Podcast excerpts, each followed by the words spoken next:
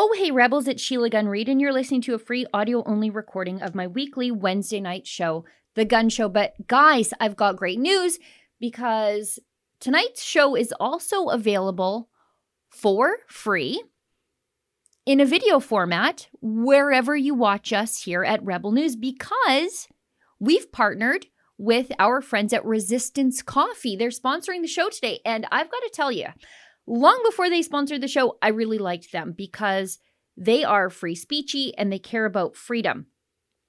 10% of the sales at Resistance Coffee go to support civil liberties initiatives like Fight the Fines and the Justice Center for Constitutional Freedoms. And if you like freedom and you like coffee, then you're going to love what I have to tell you about next.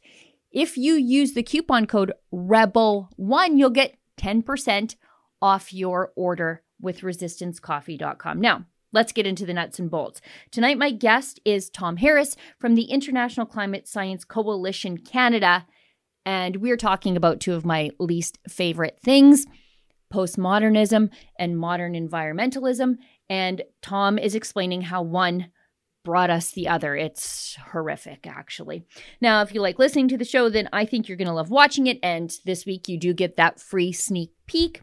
But if you want to keep watching us, might I suggest you become a subscriber to Rebel News Plus? That's what we call our long form TV style shows here on Rebel News. Subscribers get access to my show, as well as Ezra's Nightly Ezra Levant show, David Menzies' Fun Friday Night show, Rebel Roundup, and Andrew Chapados' brand new show, Andrew Says. It's only eight bucks a month to subscribe. And just for my podcast listeners, you can save an extra 10%. Yes, more savings on a new Rebel News Plus subscription by using the coupon code podcast when you subscribe. Just go to rebelnewsplus.com to become a member today. And now, please enjoy this free audio only version of my show. And you know what? Listen to the audio, then pop over and watch the video courtesy of our friends at resistancecoffee.com.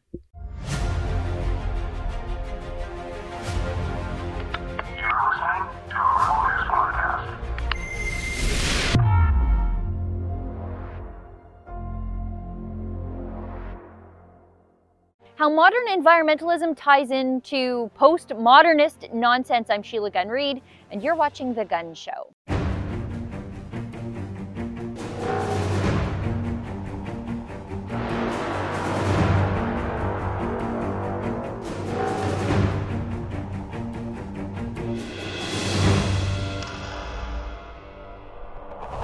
Municipal politics are a virtue signaling mess, and that seems to hold true in every major city and municipality in this beautiful country. For example, the city of Edmonton is putting acres upon acres of solar panels in our beautiful river valley to power a water treatment plant for just a couple of hours each day, while some of the cleanest burning coal on the face of the earth sits just west of the city, unused, unloved, unwanted. The city of Ottawa has a $60 billion climate change plan, and politicians there just dedicated $1 billion to electric buses with, I guess, complete and total disregard for the unreliability of 100% electric vehicles in Canada's frigid northern climate. The natural question then is why is any of this happening? Why are Canadian cities and really cities around the world pursuing these bizarre green virtue signaling goals that at the end of the day have no impact on greenhouse gas emissions? If you care about those sorts of things, and if you're a regular watcher, you know that I really don't.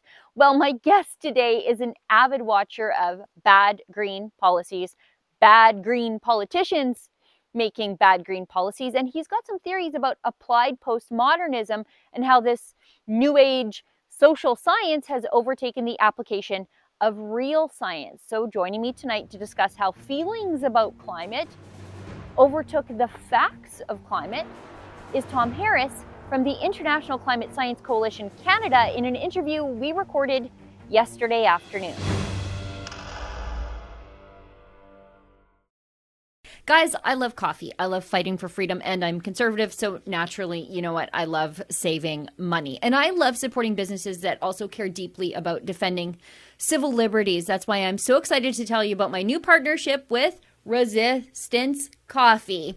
It's a great Saskatchewan company. Resistance Coffee has sponsored the show today so that people who don't yet have a Rebel News Plus subscription can enjoy the gun show for free. So head on over to resistancecoffee.com when you get a chance, when you're done watching the show. They've got some great deals on bulk orders might I suggest the defund the CBC roast and get this 10% of all sales go to civil liberties initiatives like fightthefines.com and you can save 10% on your order today by using the coupon code rebel1 so maybe pause the show right now go order from resistance coffee and meet me back here in five minutes. Thanks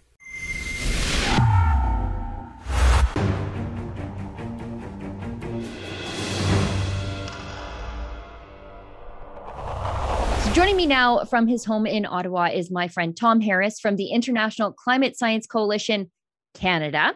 Tom, um, you and I were talking uh, off camera, and I know this isn't on the list of things that we were going to talk about, but I did a story this week about how CBC censors their comment section. And uh, you have your own experience with the censorship of the CBC. Can you just give us a brief Coles Notes version of that? Because, you know, they are, um, you know, they're supposed to be the voice of Canadians. I, I'm pretty sure that's why we give them over a billion dollars every year, but they sure don't want to hear from all of us. No, that's for sure. And in particular, you know, right around the time when they had the riots in Washington, D.C., people were on the web saying, you know, Donald Trump has done everything wrong. And I said, well, actually, no. And here's quite a list. I gave them a list of 16 things that he'd done really well. Okay. And among those things are bringing the troops home, of course, and trying to prevent American companies from indirectly helping the Chinese military. I mean, all, he'd done, you know, lots and lots of good things, getting out of the Paris Agreement, things like that. Well, of course, the CBC moderators, really censors, immediately took my post off the web. And so people then would get on into the comment section and say, Oh, you can't list a single thing. I'd say, Yes, I can. Here they are, 16. Boom, it's dis- immediately deleted.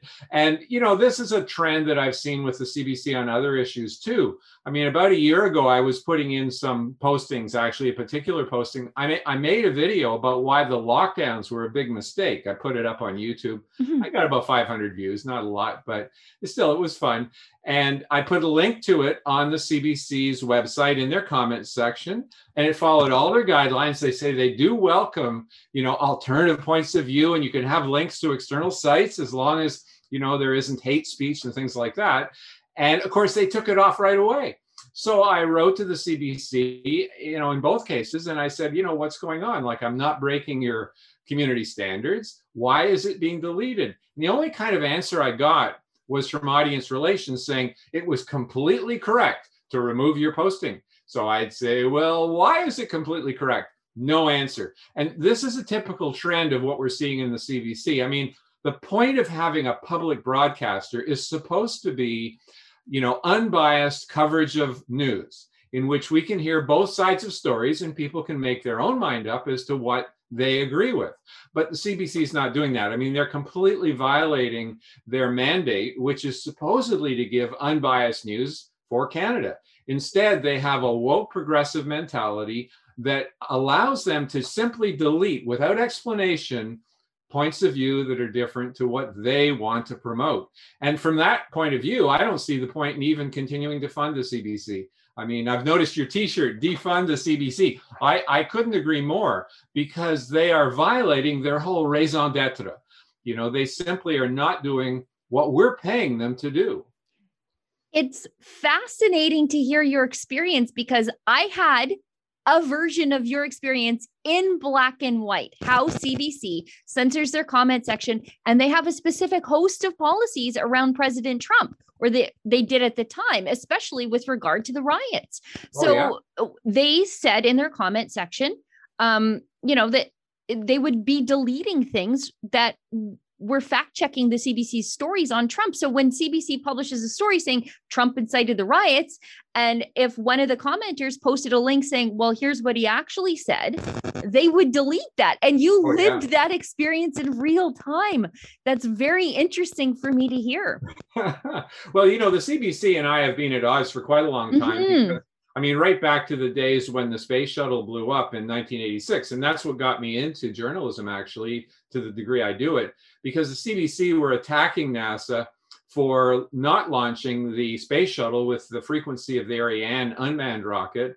But of course, the unmanned rockets, if they blow up, all they do is cost a lot of money. Mm-hmm. And the CBC were attacking them completely unreasonably. And NASA eventually did yield to media pressure, not just the CBC, of course, but all over North America. And they launched under conditions the engineers said were dangerous.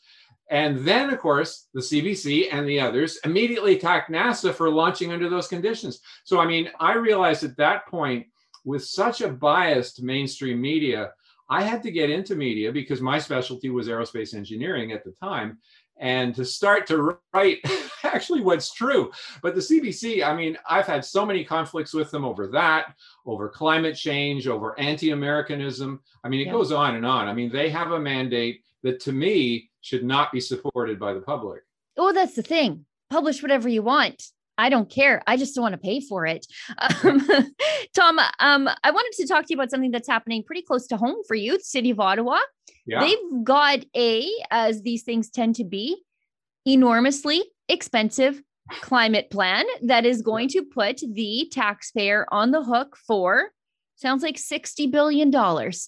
Yeah, exactly. They have a plan to hit net zero by 2050. Net zero, of course, is practically the same as saying zero greenhouse gas emissions. Zero people also. well, what in fact they do is in, in calculating net emissions is they actually look at things that are used to take carbon dioxide out of the air too, and they subtract that from the amount that we're emitting so that you end up with a net zero. But it's pretty close to simply going to 100% renewables and getting entirely off fossil fuels. And they want to spend almost $60 billion by the year 2050 to go to net zero by 2050. And you know, it's it's really quite incredible, Sheila, if you actually look at what that number represents. I mean, the city's annual budget, okay, is 3.94 billion. So 60 billion dollars is about 14 and a half times their current total annual budget. And they want to spend this on this loopy idea that Ottawa can help stop climate change. I mean, the whole of Ontario is one half of 1% of world emissions. I don't know what Ottawa is, but it's probably like one tenth of 1%.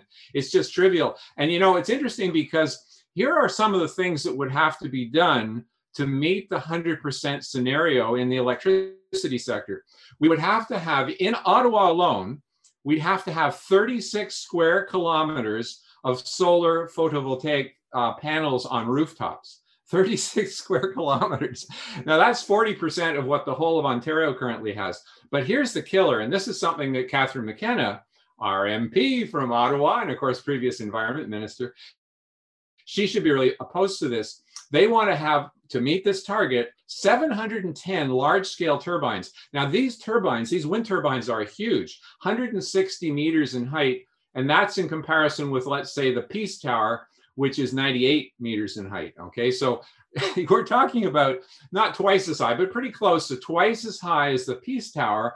And they want 710 of these turbines. I mean, in Denmark, you can walk from one side of the country to the other and never lose sight of a wind turbine, these huge wind turbines, some of them up to 60 stories high. And you sure don't want to live near one because, of course, they produce infrasound, which goes mm-hmm. right through your wall and causes all kinds of problems for people. But uh, if, if Ottawa had 710 of these huge turbines, you'd never lose sight of a dozen of them anywhere in the city. They would be everywhere you know? So i mean catherine mckenna and others should be vehemently opposed to these. And of course the whole idea that wind and solar are environmentally friendly is completely ridiculous. I mean these are bird blenders. I mean they mm-hmm. kill millions of birds across the year uh, across the world and in fact even more bats because a bat only has to fly behind the turbine blade where the low pressure zone that low pressure bursts their lungs. So you find that, in fact, twice as many bats are killed than birds uh, by industrial wind turbines. So you see experts in these fields, conservation, who are vehemently opposed to wind turbines. But you know, the Ottawa plan is completely crazy because they also don't talk about what are you going to do with all the turbine blades when they wear out in 15 to 20 years. The same thing with the solar panels. I mean, there is no plan currently for disposing of these things. And of course, we're going to have to. If they only last 15 to 20 years, by 2050, we're going to be on our second generation of all yep. these. So they're going to have to take them all down, all 710 huge wind turbines, all the 36 square kilometers of solar panels. They're going to have to take them all down and somehow do something with them. So, you know, the whole plan is completely loony. And it's led to another plan, and that is their buses. Okay. They want to have, and I'll just read it here 450 battery powered buses.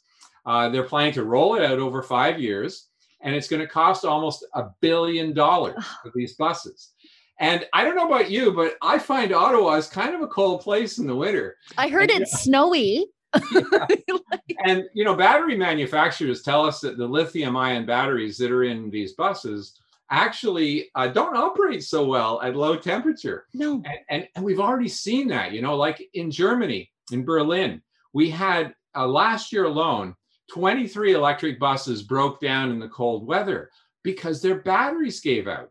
And, and you know, if you actually look at the manufacturers' statistics about these batteries, they tell you point blank that there's a big problem when they're operated in very low temperatures. For example, you know, you see the range of batteries um, when the temperature drops from 10 degrees Celsius, which it could be on a very warm winter day, to minus six, which is still not cold by Ottawa standards, the electric uh, bus ranges drop by 38%.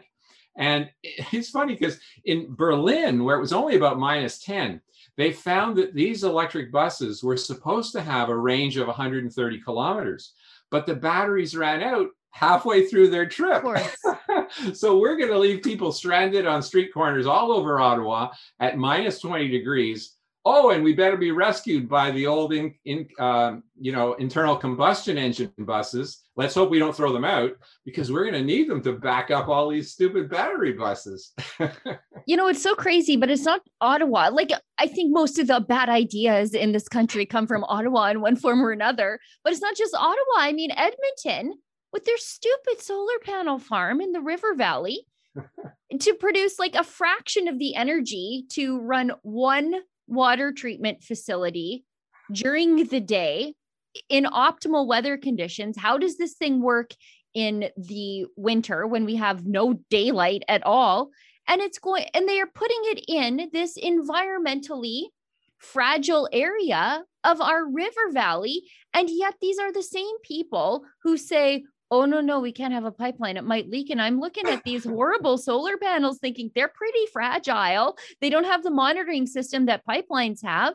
Um they're toxic to begin with and you're sticking them in the river valley the river valley and for nothing. Like for yeah. to produce like a virtue signaling ounce of energy every single day. Well that's right. And in fact it's a terrible way to do virtue signaling because you know, wind and solar power in their own ways are the most environmentally damaging mm-hmm. energy sources on the planet.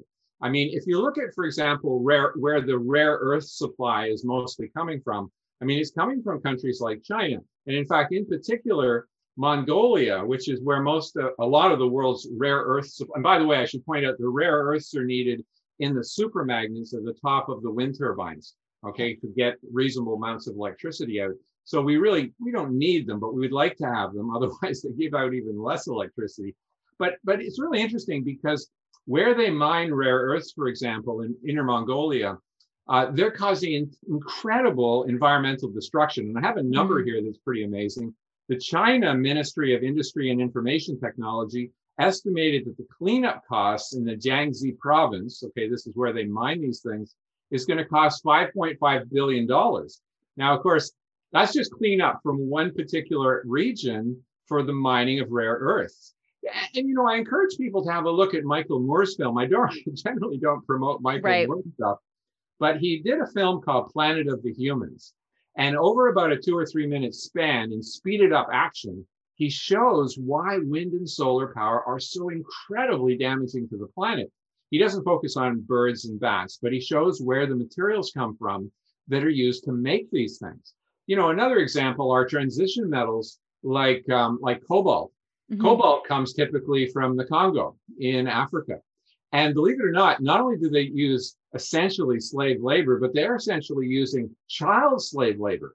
They have 10 year olds crawling into small spaces in mines to pull out the cobalt. So when you're driving a Tesla or some other vehicle that is using transition minerals or rare earths, you're indirectly supporting child slave labor in other countries and of course terrible environmental controls. And that's why in my opinion wind and solar when you look at the overall picture are the most environmentally damaging energy sources on the planet.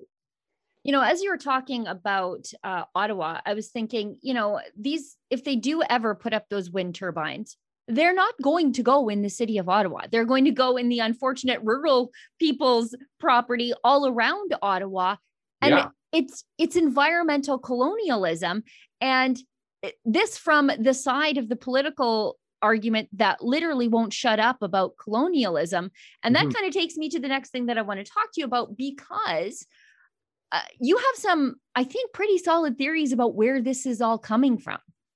Yes, exactly. You know, we have to realize that most of the heads of the environmental movement are bachelors of arts. They're people with degrees in history and philosophy and psychology. Not scientists? That's weird. no, you virtually never see somebody with a degree in engineering heading up a climate activist group, which is a shame because, well, I guess they quit the job because they realized how, how ridiculous. Bingo. but but um, what you have is a lot of BA graduates, and you have to look at what were they indoctrinated with as they went through their bachelor programs. well, in the last few decades, a new form, a new philosophy has come to surface, excuse me, which is called postmodernism. And postmodernism is a very weird sort of philosophy. What they do is they reject the fundamentals of the Enlightenment. now, what it boils down to is the Enlightenment, excuse me, there we go. Must be my allergies. the Enlightenment actually started, you know, 17th, 18th century from Europe, where in fact what was promoted was reason for making decisions based on evidence and a respect for alternative points of view and debate to try to find compromises where people would actually come up with the best solutions for your society. And, you know, it didn't mean that they were always peaceful, these discussions but generally speaking, in universities, if you go back 50 years ago, you find that people wanted to come to good, solid conclusions based on reason with true empirical evidence, real observational data. But you know, in the 1960s, there was a new movement which started in the art, actually in art, you know, actually paintings, mm-hmm. called postmodernism. And postmodernism did some very weird things. They rejected the fundamentals of the Enlightenment. They said that we should be actually making decisions not based on reason or evidence at all. It should be based on things like feelings and things like, you know, what sort of identity group you were in. And that is, in fact, what indeed came up in mm-hmm. the 80s and 90s because postmodernism basically said there were no truths. There were no truths right. at all. And and if it feels good, do it. Yeah, and and it, but it was more of a theoretical thing that was just in the universities. So you sort of shrug and say, "Oh well, mm-hmm. they're always going to examine really crazy stuff." But what happened was that postmodernism became applied. They started to apply it to things like racism. And of course, that led to critical race theory, which essentially says that the only people who can be racist are white people, and the only people who can be sexist are in fact men.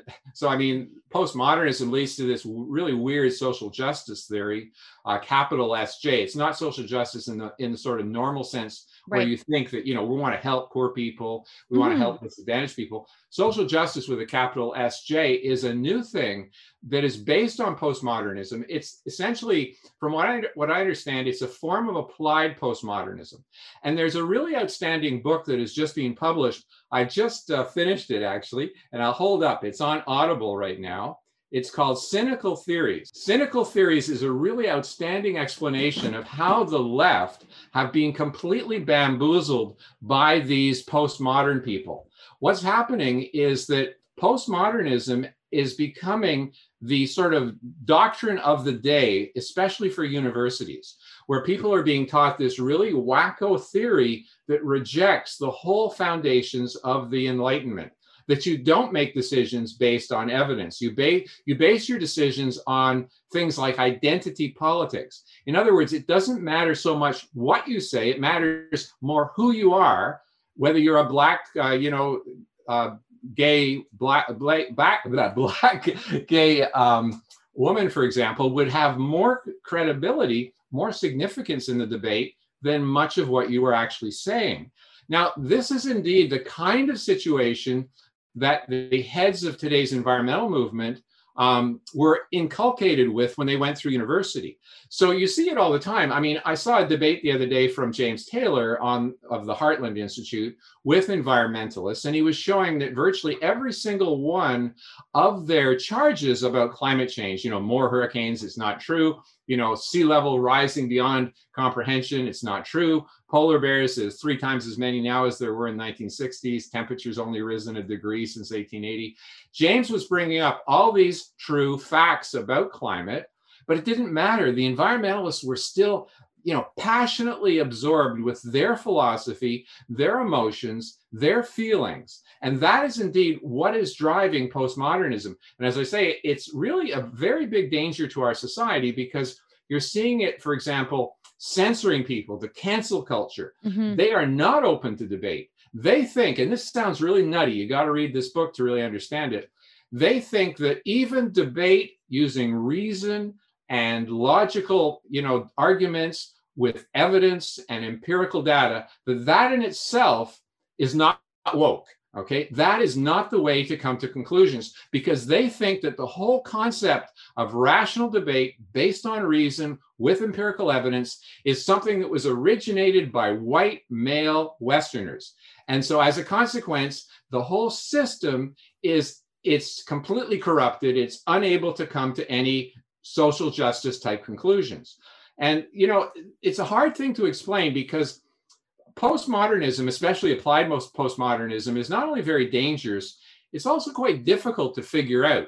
You know, and, and I was corresponding last night with uh, Dr. Patrick Keeney, who's a visiting scholar at the Center for Multiculturalism and Education Policy in Thailand at the University of Chiang Mai.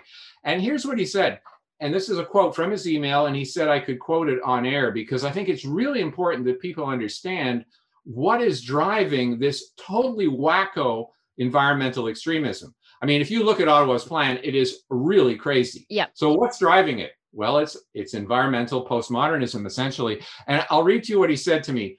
I think that environmental extremism is anti-enlightenment, anti-enlightenment, and illiberal and an excellent example of applied postmodernism.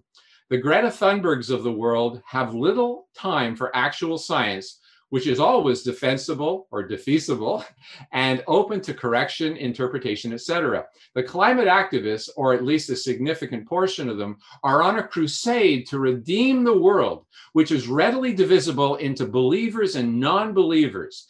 In their understanding, one is either a saint or a sinner. There's nothing in between. Increasingly, we seem to think that the science around any topic is settled, so there's no need for debate. And by the way, that is a common ingredient of postmodernism and, in particular, applied postmodernism. They will not debate. You are wrong, they are right, and that's all there is to it. The science is settled. Even in their mantra, it, it, shows up. And it's funny because you talked about social justice. And as you were talking, I was furiously scribbling it down. Social justice, in the traditional sense, is uh, you know, you help people until there are fewer people left to help. And hopefully one day there will be no people left to help. But postmodern social justice, the big S, big J, it's not about helping people. It's actually about creating victim classes of people who feel helpless. You can't help them because yeah. you've told them that they are helpless, they are oppressed. And so there's no help to give them. Well, that's right. And and you know, people on the left have got to realize it's interesting. The authors of this book are people from the left. And mm-hmm. what they're recognizing is that while, let's say in the United States, Democrats used to, on occasion, work with Republicans to come up with compromises, what's happened is the progressive left have moved much further left. And they're now allying themselves with these postmodern people. And, you know, true liberals, I mean, people who support classical liberalism, people who support the idea of, you know, open debate among alternative points of view. I don't mean liberal party people. Right. I mean, classical liberalism, they have to realize that this postmodernism, especially applied postmodernism, is vehemently against liberal values. I mean, as it says here, lib, you know, this doctor I was reading to you previously, he wrote, writes, liberalism favors universal human values and human dignity, while postmodernism favors group identity and victimhood, just like you were saying. Mm-hmm. Liberalism encourages disagreement and debate as a means of securing the truth. At the same time, postmodernism rejects these as merely reinforcing the dominant discourse and rejects the notion of the truth, insisting that we can only discover our personal truth, that it all varies depending on the Right. person's feelings.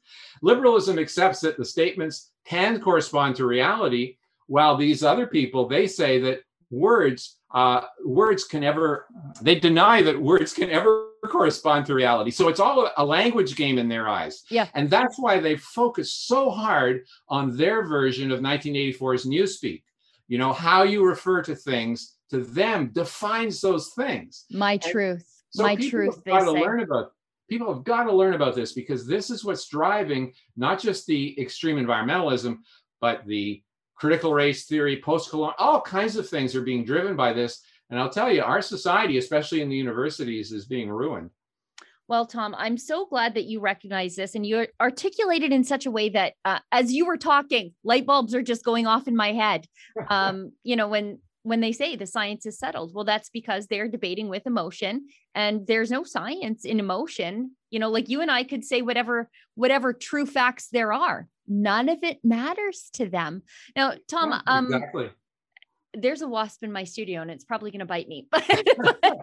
um, It I must be a postmodern wasp. You better watch it. you probably. Uh, Tom, I wanted to give you a chance to let everybody know where they can find the very important work that you're doing, but also support the very important work that you're doing. Because unlike these huge environmental organizations, you're not that. You don't have these deep pocketed US foundations dumping money on you. You're just a little grassroots guy grinding it out to change things.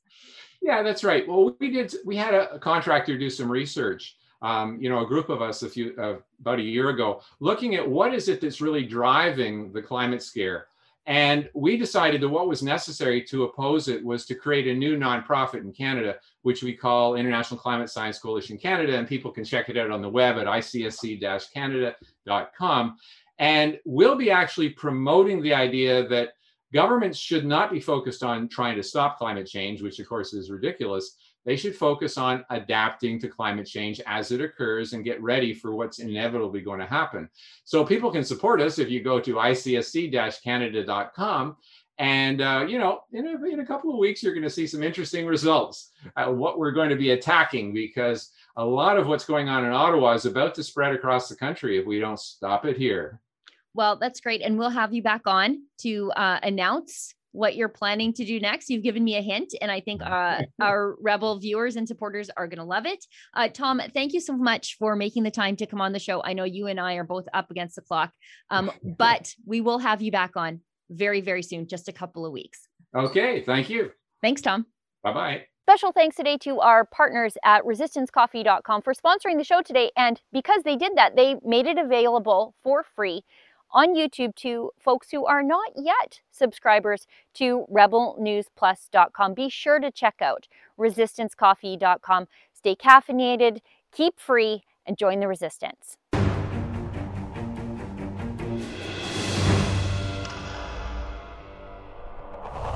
Friends, this is a drum beat that I play all the time, but major municipalities, particularly here in Alberta, are approaching election season again, so I think it needs to be said one more time. Local politics are the ones that affect you most and first, and yet conservatives, we rarely focus on municipal politics the way we should. Our local municipal politicians are just as good as our federal and provincial ones at wasting your money on dumb ideas. We have to not only hold them to account, but we also have to find some good conservatives to replace these bad liberals. Well, everyone, that's the show for tonight. Thank you so much for tuning in. I'll see everybody back here at the same time, in the same place. Well, maybe not the same place. Who knows where I'll be? But I'll be back here next week. And remember, don't let the government tell you that you've had too much to think.